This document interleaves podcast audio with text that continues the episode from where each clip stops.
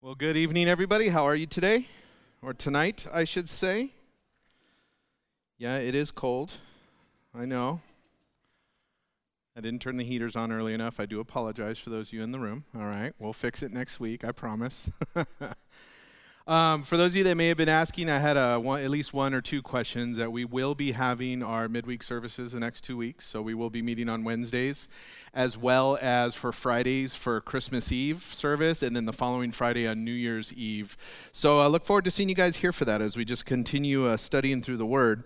So tonight we're going to be in 1 Peter chapter 1, looking at verses 22 through 25, and what we're going to be talking about is, um, well, uh, just kind of an important thing. We're, we're moving into the practical how to live as exiles in this world um, in light of our present and future salvation. That's where Peter has been making the shift here in his letter as we've been moving towards that. And what he's going to be touching on tonight is how we are to interact, how we are to engage with one another as a community, as the family of God's children. And really, one of the words he's going to use is that we're to interact, we're to love one another as siblings, as brothers and sisters, as family, related to one another by the blood of Christ. And so, the primary admonishment in the couple verses we're looking at tonight is love, to love one another.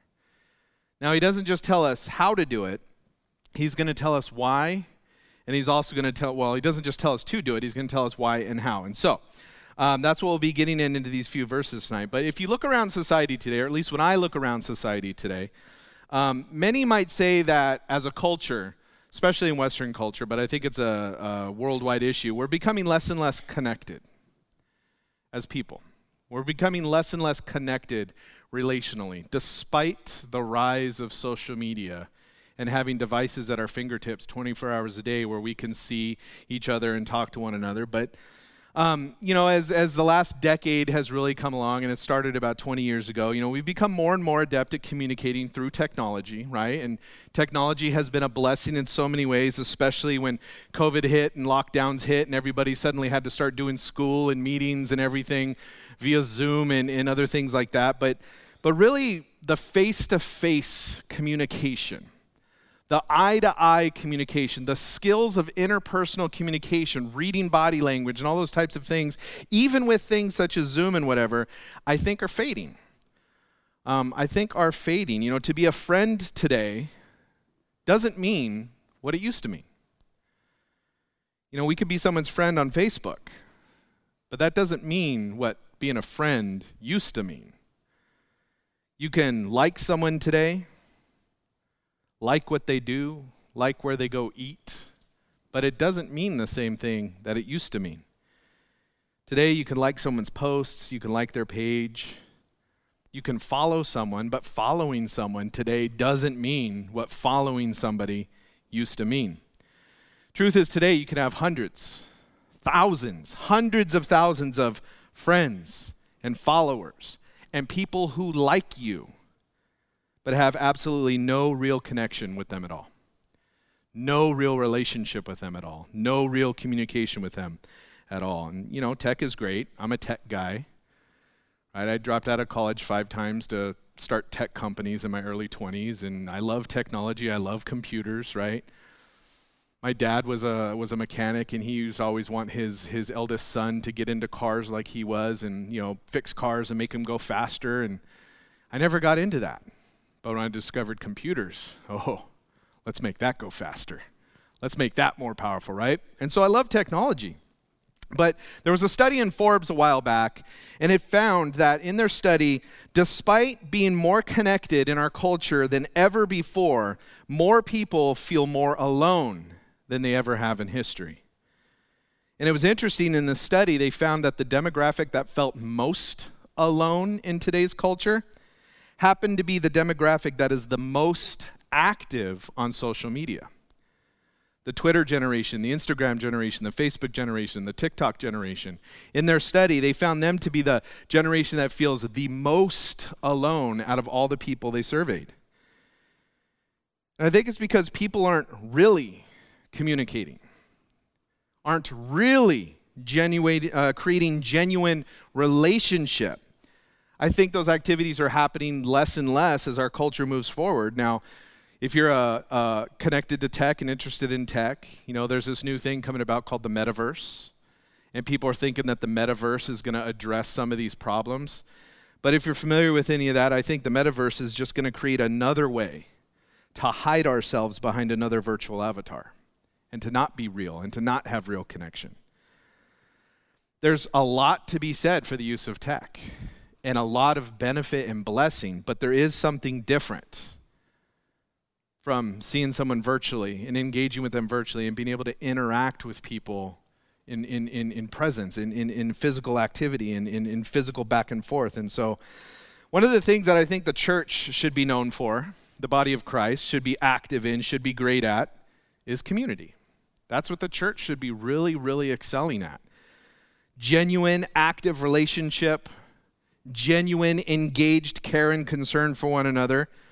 And that type of community development, that type of interactivity is seen through sincere and fervent love. And that's what the Bible talks about.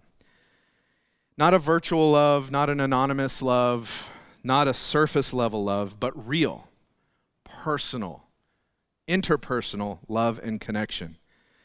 And the body of Christ really should be the place where this type of love flourishes it should flourish and grow here. And, and you know, I think in many ways um, we lived in a we live today in a love starved world. You know, despite the overwhelming growth of connectivity, people are really starved for connection. They're really starved for real relationship. They're starved for that, that real, genuine love that, that happens between people when they genuinely know about each other's lives and know what they're going through and are connected on a personal level. And I believe that has resulted in the desperate need that some have in our world today to be liked, to be followed, to be friended, to have you click on the heart icon or the thumbs up icon on their page. You know, God is about taking the isolated, God is about taking the alone, God is about taking those that are separated and bringing them into a network, bringing them into real community, real family. And there's something that happens when real um, sincere, genuine love grows in a community of people. This is exactly what P- Peter's going to be dealing with in these next few verses. So let's pray, and then we'll jump in. Father, we thank you, God, for your word, and we thank you, Lord, for the encouragement. We thank you, Lord, for the challenge, God. Lord, I thank you for this church, Hosanna, God, that we do have community here, Lord. And yet, God, as you're doing uh, your work in and through your people, there's always opportunity for more for us to connect to one another more, to, to, to, to be involved in each other's lives more, to, to be able to live in and express that genuine Christian love that, that we have access to through your grace and your mercy and your love in our lives. And so, God, I just pray that you would encourage us, Lord, that we would build upon what we're doing already, God, in connecting with those around us, Lord, especially in the family of God within our church community, and maybe be encouraged on, on, on ways we can add to that, Lord, ways we could continue to build our community even more.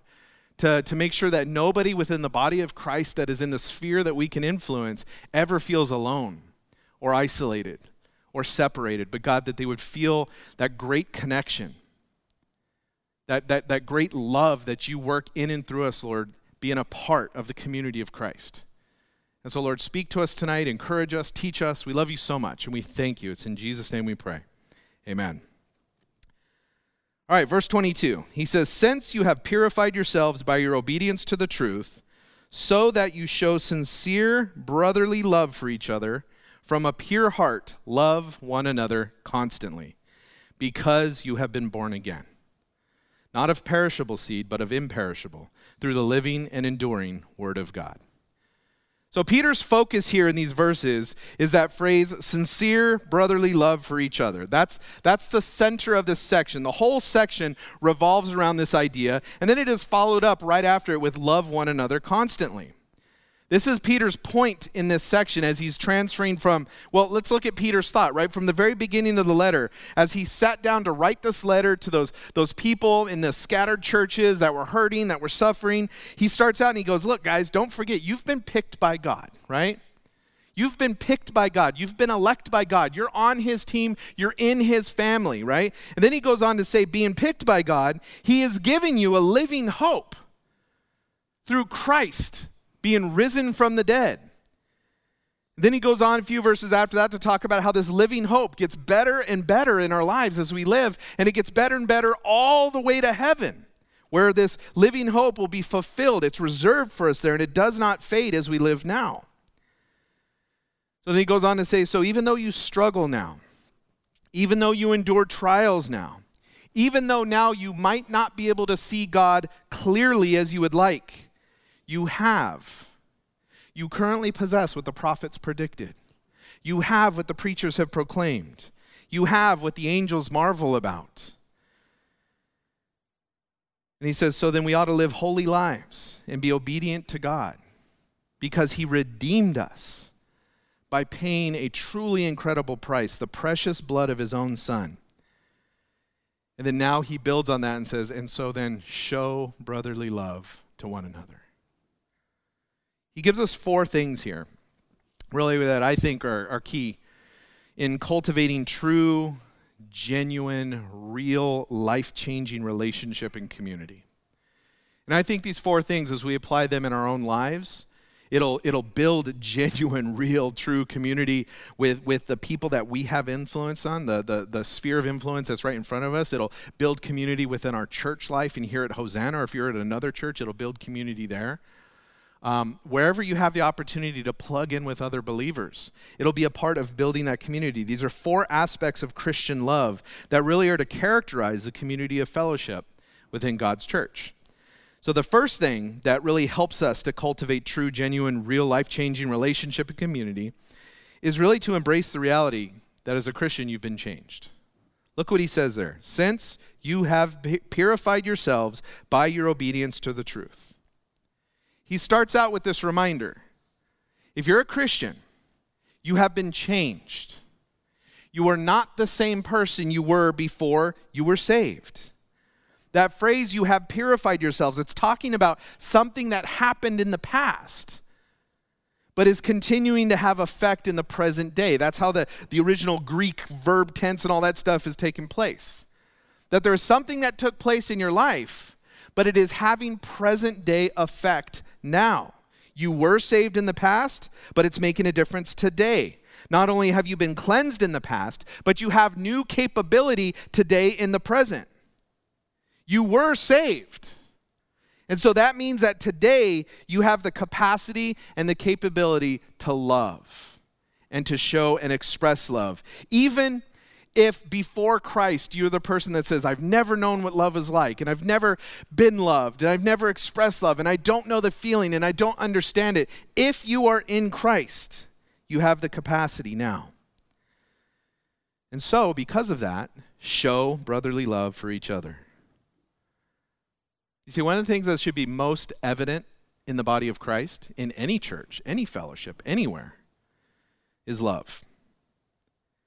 Love should be evident among us because we are God's family. We are saved people. We have been transformed by God.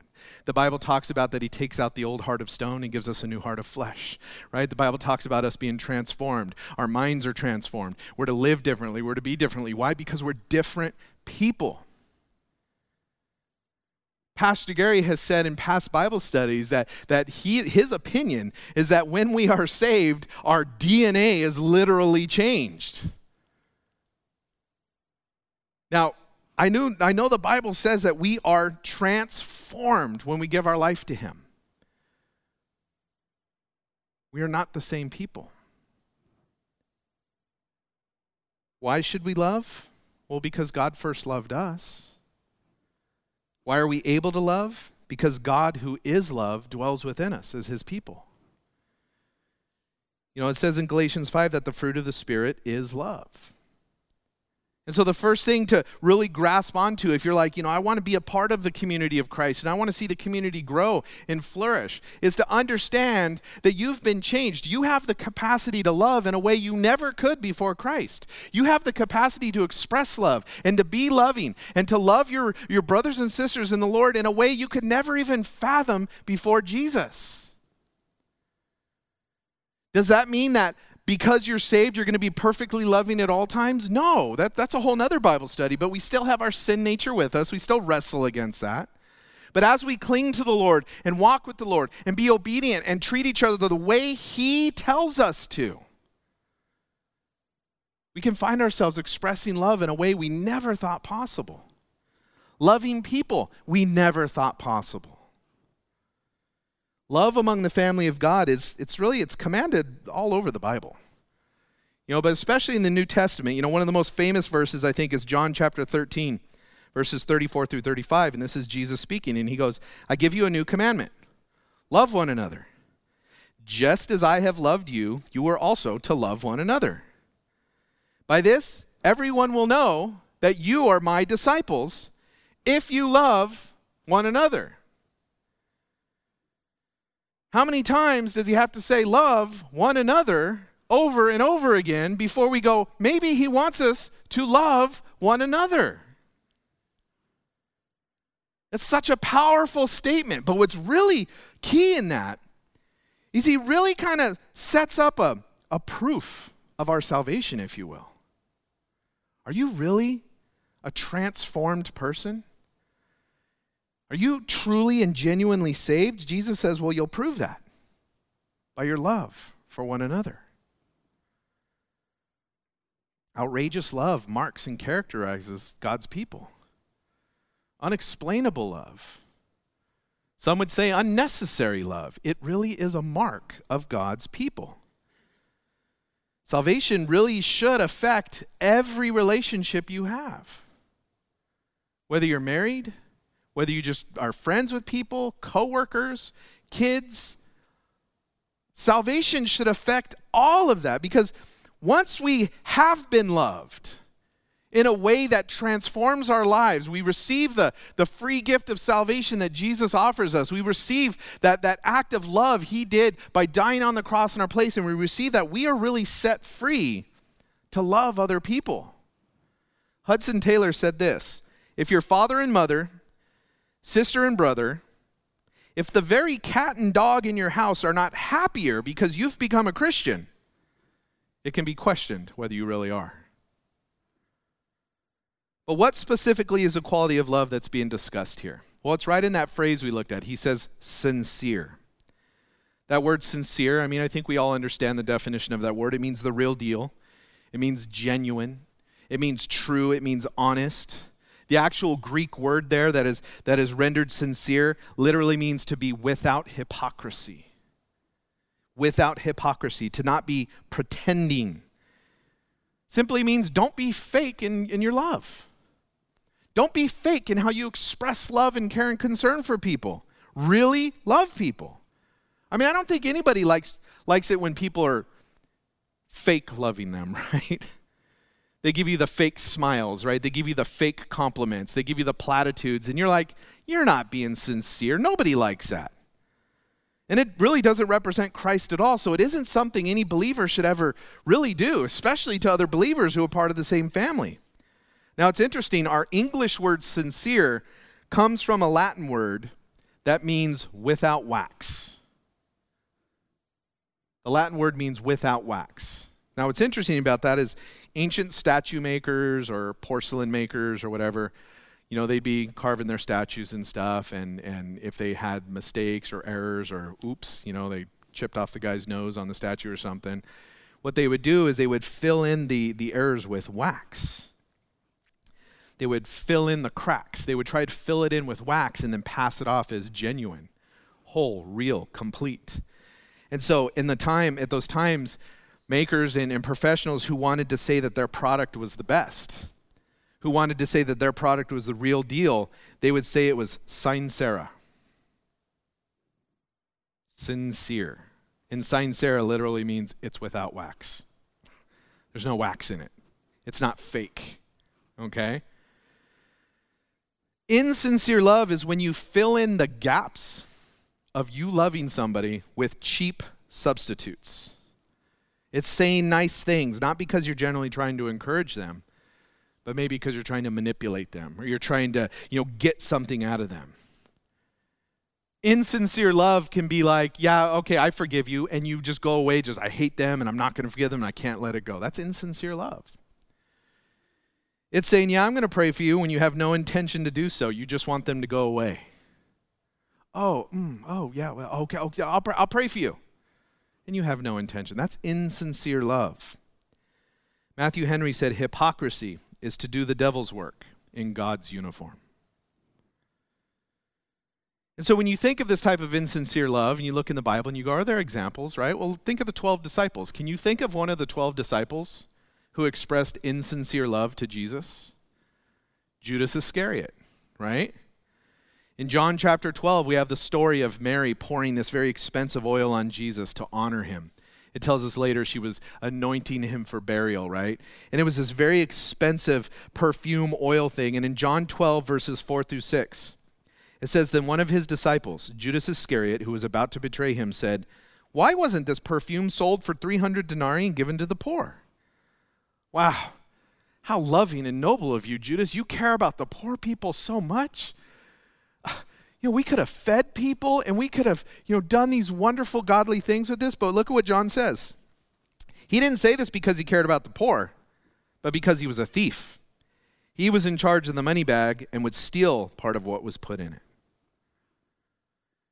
Insincere love hurts people, it causes wounds. But real, sincere Christian love heals.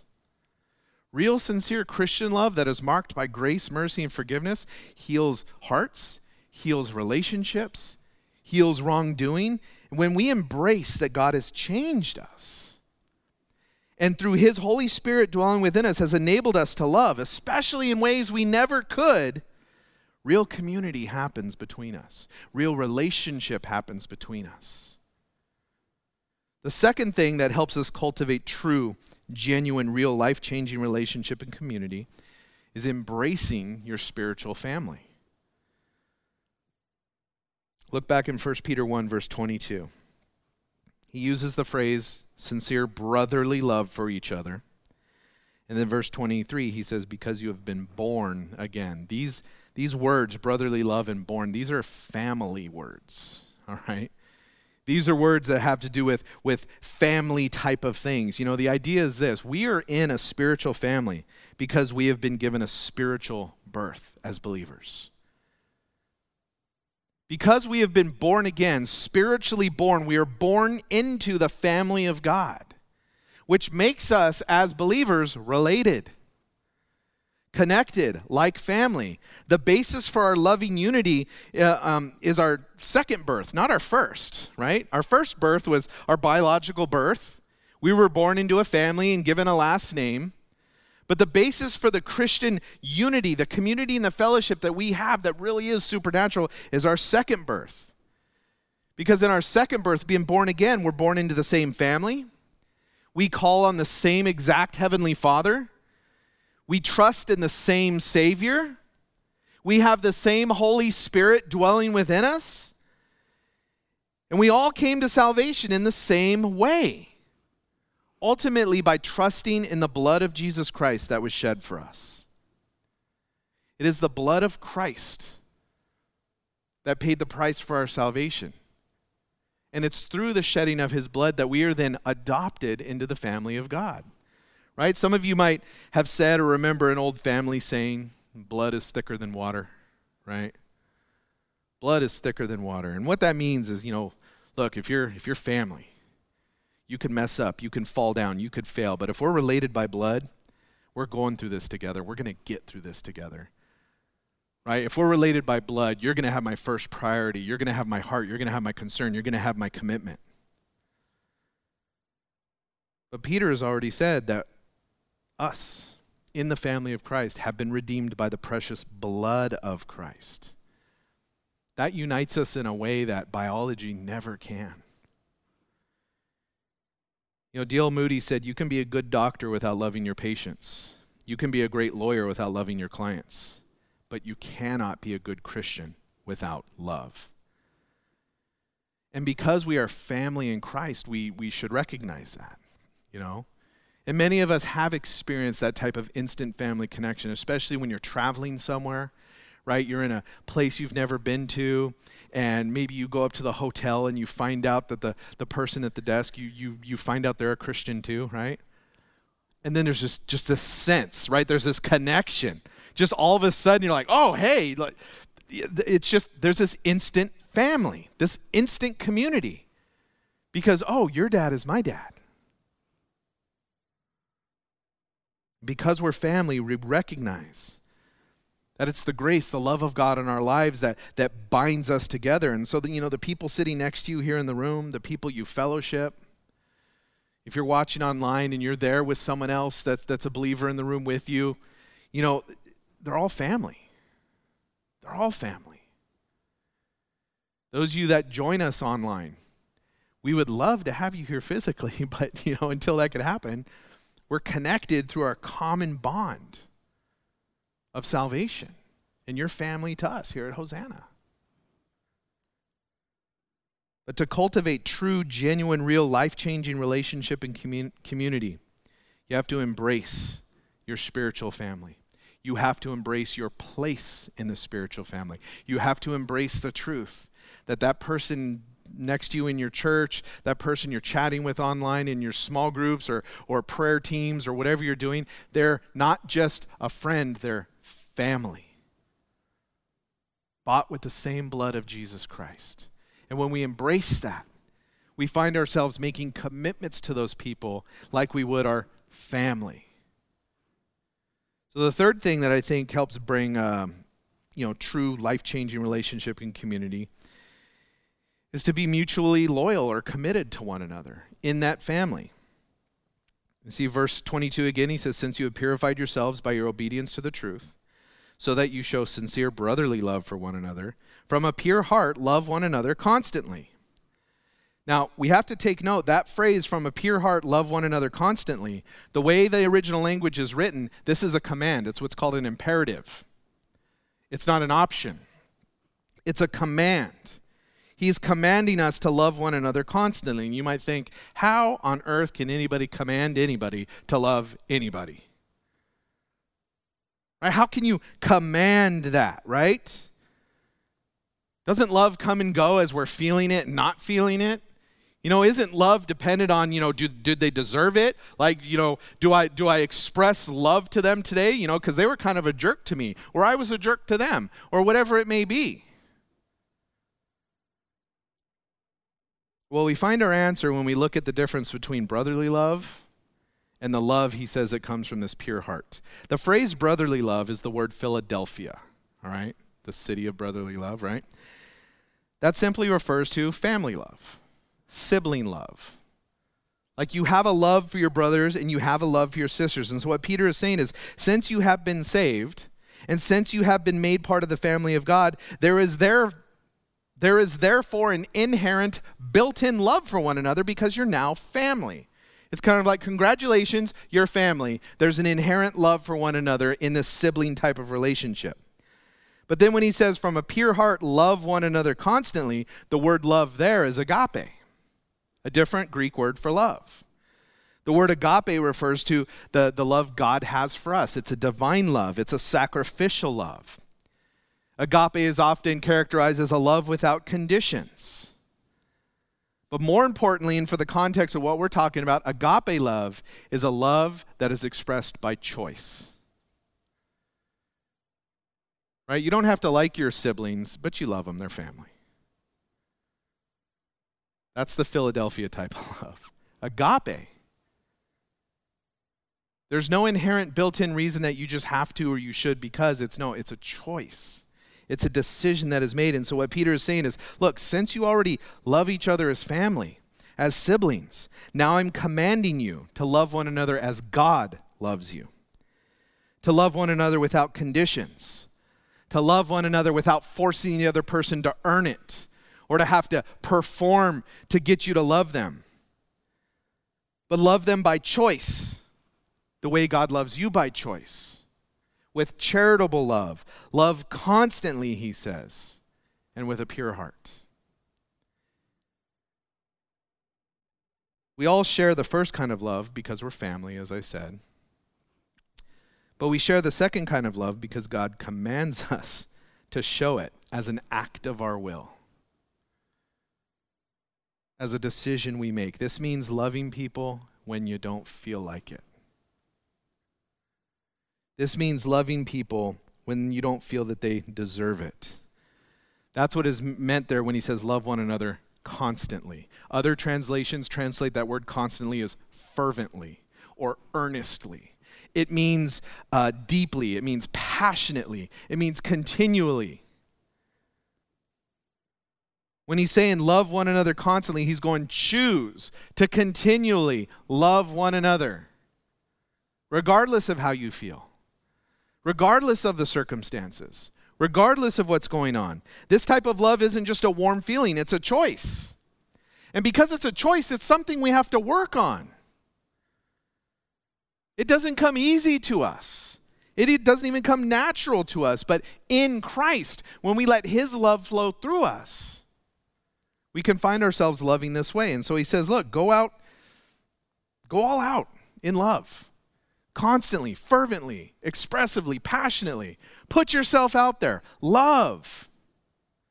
Stretch your love out as far as you can. Work on it. Go beyond yourself. Put yourselves in situations where you go, it's impossible for me to love that person. So, God, I need you to work through me to give me a supernatural love.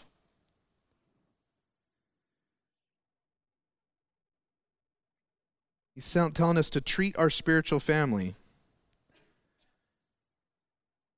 the way God treats us. And that even extends to those who aren't in God's family, to treat people the way God treats them, to treat them the way He does, to decide to show love to people even when they might have hurt you. Decide to show love to people even when they've let you down even when they've disappointed you. This is exactly the kind of love that God has shown us, isn't it? Right? The Bible says that while we hated God, while we were his enemy, that means while we blasphemed his name, while we rejected him, he still sent his son to die our death penalty. That's the kind of love God has for us that he would look at us and say, I'm going to do what's best for you. No matter how much you're hurting me, no matter how much you're hating me, no matter how much you're, you're, you're against me, I love, I'm going to choose to keep loving you. I'm not going to go, oh, well, you didn't deserve it today. You didn't earn it today. You didn't say you're, you know, 10 Hail Marys, so therefore I don't love you today. We'll try again tomorrow. Not at all. He goes, I choose to love you continually, passionately, fervently, despite how you're treating me.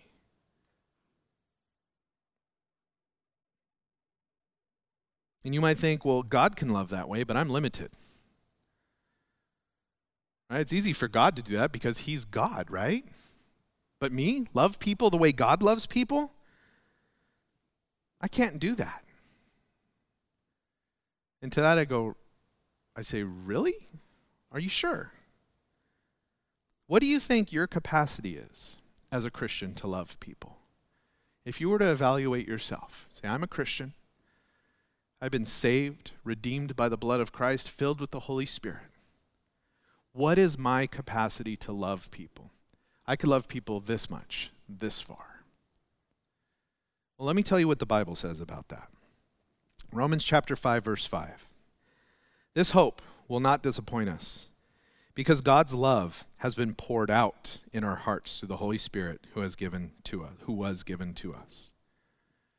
Now that phrase poured out what that phrase poured out means in the original language is, is the concept of filling up a bucket so full that it keeps overflowing and keeps filling up and keeps overflowing and keeps filling up and keeps overflowing. It never stops being filled up. What that means is when you get to the point where you feel like, I'm done, I can't anymore, I don't have any love left, God goes, Are you kidding me? I'm still filling the bucket. I'm still filling the bucket. What that means is you and I, Christian, we have an unlimited, infinite capacity by God's grace to love people. A never ending capacity to love people. We just choose to stop expressing it sometimes. But we can never say, I'm out. I can't because God's like, I got more to give you. I got more to give you. So anytime you feel like you can't love anymore, God's got more to pour into you, God's got more to pour out through you. And that is the evidence that you belong to Him. That is the evidence that you belong to Him. That is the evidence that you're in His family.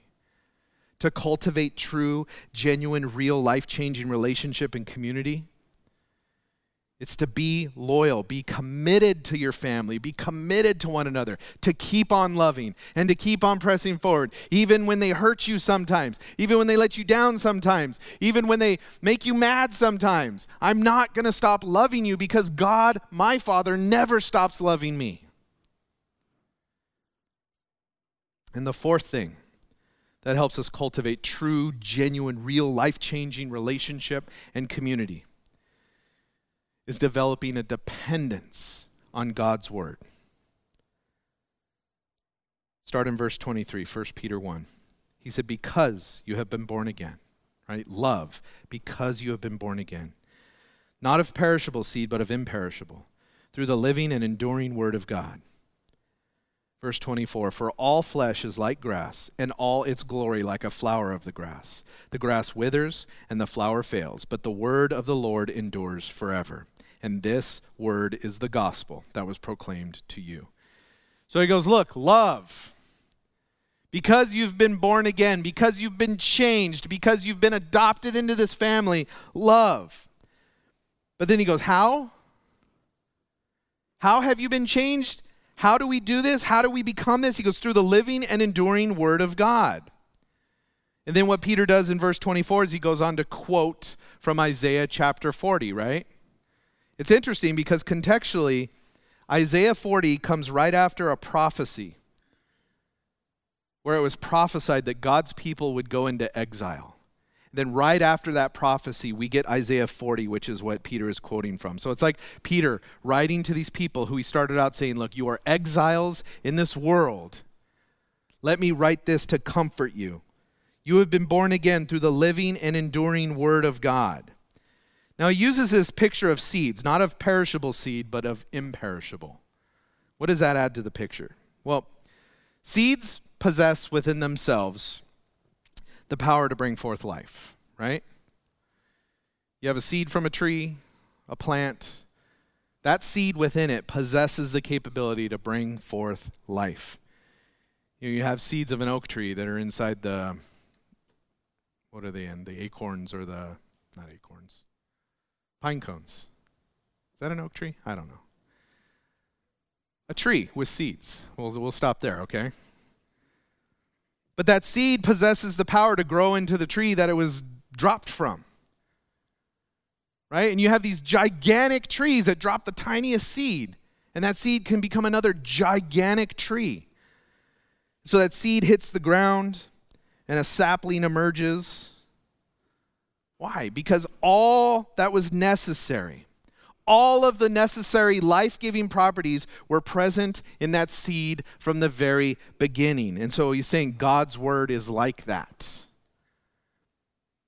Everything you need to be who God is calling you to be is present in the word that was implanted into your life, starting with the gospel of Jesus Christ. God's word contains everything within it necessary for life. And every Christian can testify that the result of hearing God's word, starting with the gospel, is what? Life. New life. Born again. As the gospel was proclaimed to us, the word of God brings forth life, that brings forth love, the Word of God is, is key. It's our manual, it's our instruction guide. It is, it is the, the conversation with God Himself about who He wants us to be and how He wants us to be. It is the Word of God spoken into our lives, and He goes, This is the Word. This Word is the gospel that was proclaimed to you. It was implanted into your life, it brought life to you. And so, if we want to be people that have love grow and flourish within us, and to have community and unity and fellowship grow within us. I believe a key part of that, a key part of that is dependence, a commitment to God's Word, reading it, studying it, learning it, letting it do what it does within us so that it grows out from us. And the result of that is love.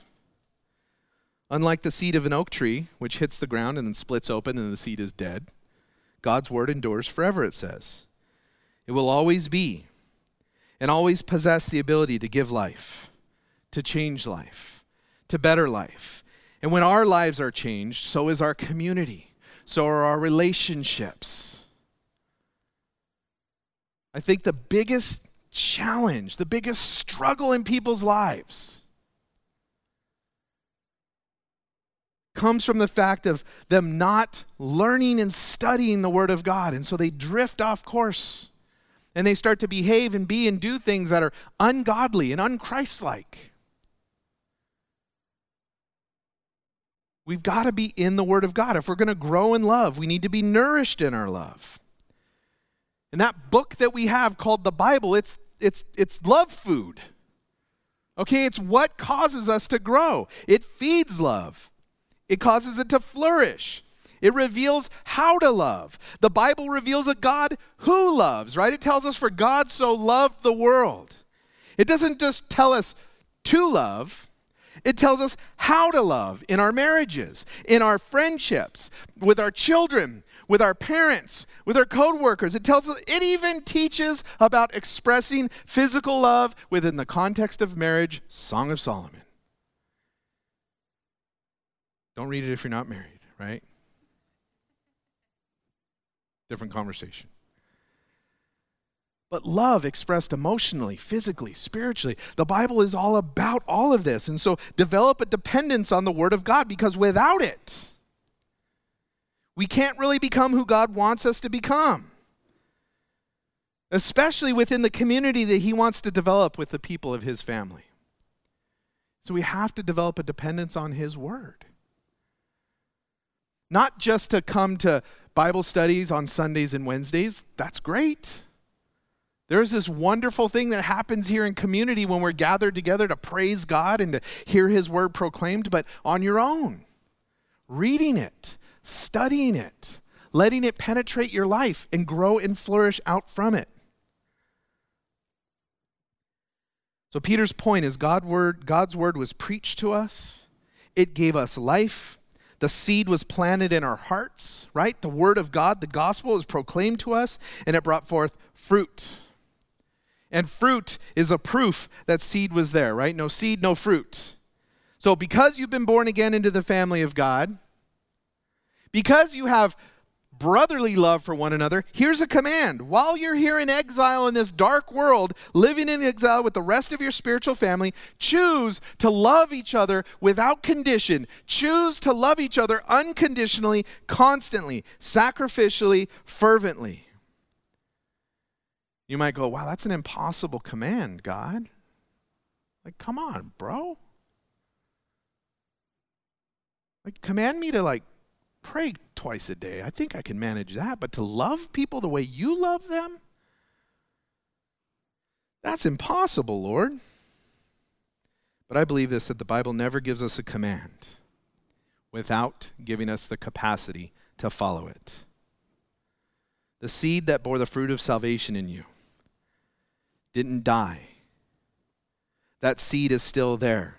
It didn't die after it gave birth to what it was supposed to. It's still there. It's living. It's powerful. It's enduring. It's enabling. And so if you don't feel like loving that unlovable person in your life, do it anyway because you can. Because that seed is still within you. That gospel that brought life to you is still working, is still growing in and through you. If you don't feel like forgiving that nasty person in your life, do it anyways because you can. If you don't feel like caring for that belligerent jerk, do it anyways. If you don't feel like humbling yourself before that prideful person, do it anyway. Why? Because you should and you can. God has enabled you. The Holy Spirit, that is God Himself, dwells within you, changing you and helping you to accomplish the impossible. He does it all the time. The Lord's command is that we love one another. It doesn't even doesn't get even it doesn't get more simple than that, but it also doesn't get more deep and profound than that. Love one another. Right? Tradition says that the Apostle John in the final years of his life would be brought before the church to preach a sermon. People there, oh, this is John, right? He's a disciple Jesus loved. We're, we're waiting to hear from him. And they would bring him out before everybody, and he'd go, Love one another. And they'd wheel him out. And you're like, Bro, I waited in line for two hours for love one another? But I think at the end of John's life, everything he learned, everything he experienced, especially reflecting on his time with Jesus on this earth, and then his time growing as the Holy Spirit dwelt within him, that he learned every problem can be solved if we just loved one another. Every argument can be overcome if we just loved one another. Every broken relationship can be overcome if we just loved one another. If we set aside ourselves, we set aside our pride, we set aside our selfishness, we set aside what we think we deserve, and we simply, without condition, chose to love one another. It's one of the most difficult commands for us to do, but we can do it. Because we've been set free, we've been changed, we're part of a whole brand new family. Because of what God's done in our life, we have a whole brand new capacity, a new ability to love constantly, to love fervently in a way we never could before. And when you feel like you simply can't express any more love, He keeps pouring it in and keeps pouring it in over and over. And I think when we live that way, live in those realities, embrace those things, it's an unstoppable force. It is an unstoppable force, and it's really a force I don't think the unbelieving world can withstand. So, yeah, society is becoming more and more virtual, more and more technological, which just simply means that that you and I, members of the family of God, we need to just be more intentional about real connection. We need to be more intentional about real relationship. We need to be more intentional about the real deal, real connection, both in person and online. It's really easy to click a like button. It takes a little more effort to send a DM. A little more effort to respond to the response and to build a relationship with somebody. But it's worth it. And it's what we're called to do. True Christian love is way more than just clicking a friend button, tapping a thumbs up icon or a heart icon. It's community. It's a community of involved, committed, sincere relationship marked by changed people who are marked by love. People who choose to extend and express grace, mercy, and forgiveness to one another people who bear the fruit of the Spirit, the very mark of God's touch on our lives, love itself. And so I want to close with something that the apostle Paul wrote. It's in 1 Corinthians chapter 13 verses 1 through 8. He says, "If I speak human or angelic tongues but do not have love, I am a noisy gong or a clanging cymbal. If I have the gift of prophecy and understand all mysteries and all knowledge, and if I have all faith so that I can move mountains, but do not have love, I am nothing. And if I give away all my possessions, and if I give away give over my body in order to boast, but do not have love, I gain nothing.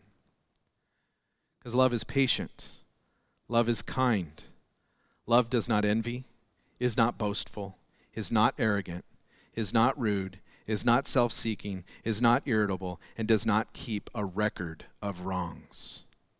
Love finds no joy in unrighteousness, but rejoices in the truth. It bears all things, believes all things, hopes all things, endures all things. Love never ends. Let's pray. Father, we thank you, God, for your love. We thank you, God, that you enable us to express, express love that really is beyond us as fallen, sinful humanity. We thank you, God, that you loved us so much that even when we hated you, You died the death penalty that we deserve so that we could be set free and forgiven. You paid the penalty of our crimes when we hated you so that we could have relationship with you restored. God, it is difficult for us to even comprehend that kind of love.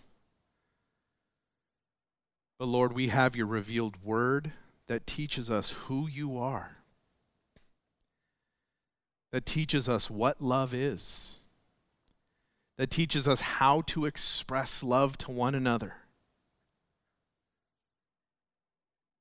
And God, sometimes we might get caught up in wanting to point the finger and saying, that person is not being loving. That person is being rude to me. That person is being envious. Lord, it's not about us going out and trying to get other people to be what we're not even being ourselves. Lord, we are called to stand before you and you alone and humble ourselves to your work in our lives, that we would be the people that you are created, uh, created, have created us to be. And so, Lord, help us to be people where we may be the recipients of hate. Help us to still express love. We may be the recipients of people being impatient with us. May we express patience. Lord, we may be receiving unkindness from people, that we would res- respond with kindness. That God, people would be cruel and harsh with us, and we would respond with gentleness. That people would be just down and upset and negative, and we would respond with joy. Because, God, you dwell within us, and you enable us to express your love to a lost and dying world. Help us to do that more, God. Help us in our relationships to do that. Help us in our friendships, in our workplaces. God, we're not perfect and we mess up and we know that. And so help us, God, that as we receive forgiveness and grace and mercy when we mess up, God, that we would extend that when those around us mess up. That we would pursue unity and community and relationship, God, beyond a surface level but to really invest and commit to one another's lives as the body of Christ as best we can. To be ready and willing to, to overlook wrongdoing, God, to pursue love.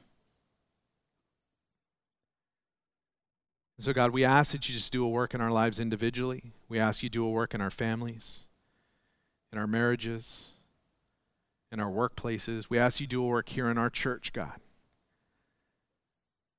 that the Christian love that you have for us would flow through us to one another, God, and that, that our church would be known in our communities as a place where the love of God just flows freely. God, we pray that for every church, that the world would be able to look at the Christian church and see the love of God flowing. Thank you for loving us, God. Thank you for working in us. Thank you for your Holy Spirit teaching us and changing us. We ask you to continue your work in our lives, God. And we're eagerly look forward to becoming more and more like you every day. It's in Jesus' name we pray. Amen. Well, God bless you guys. Let's worship.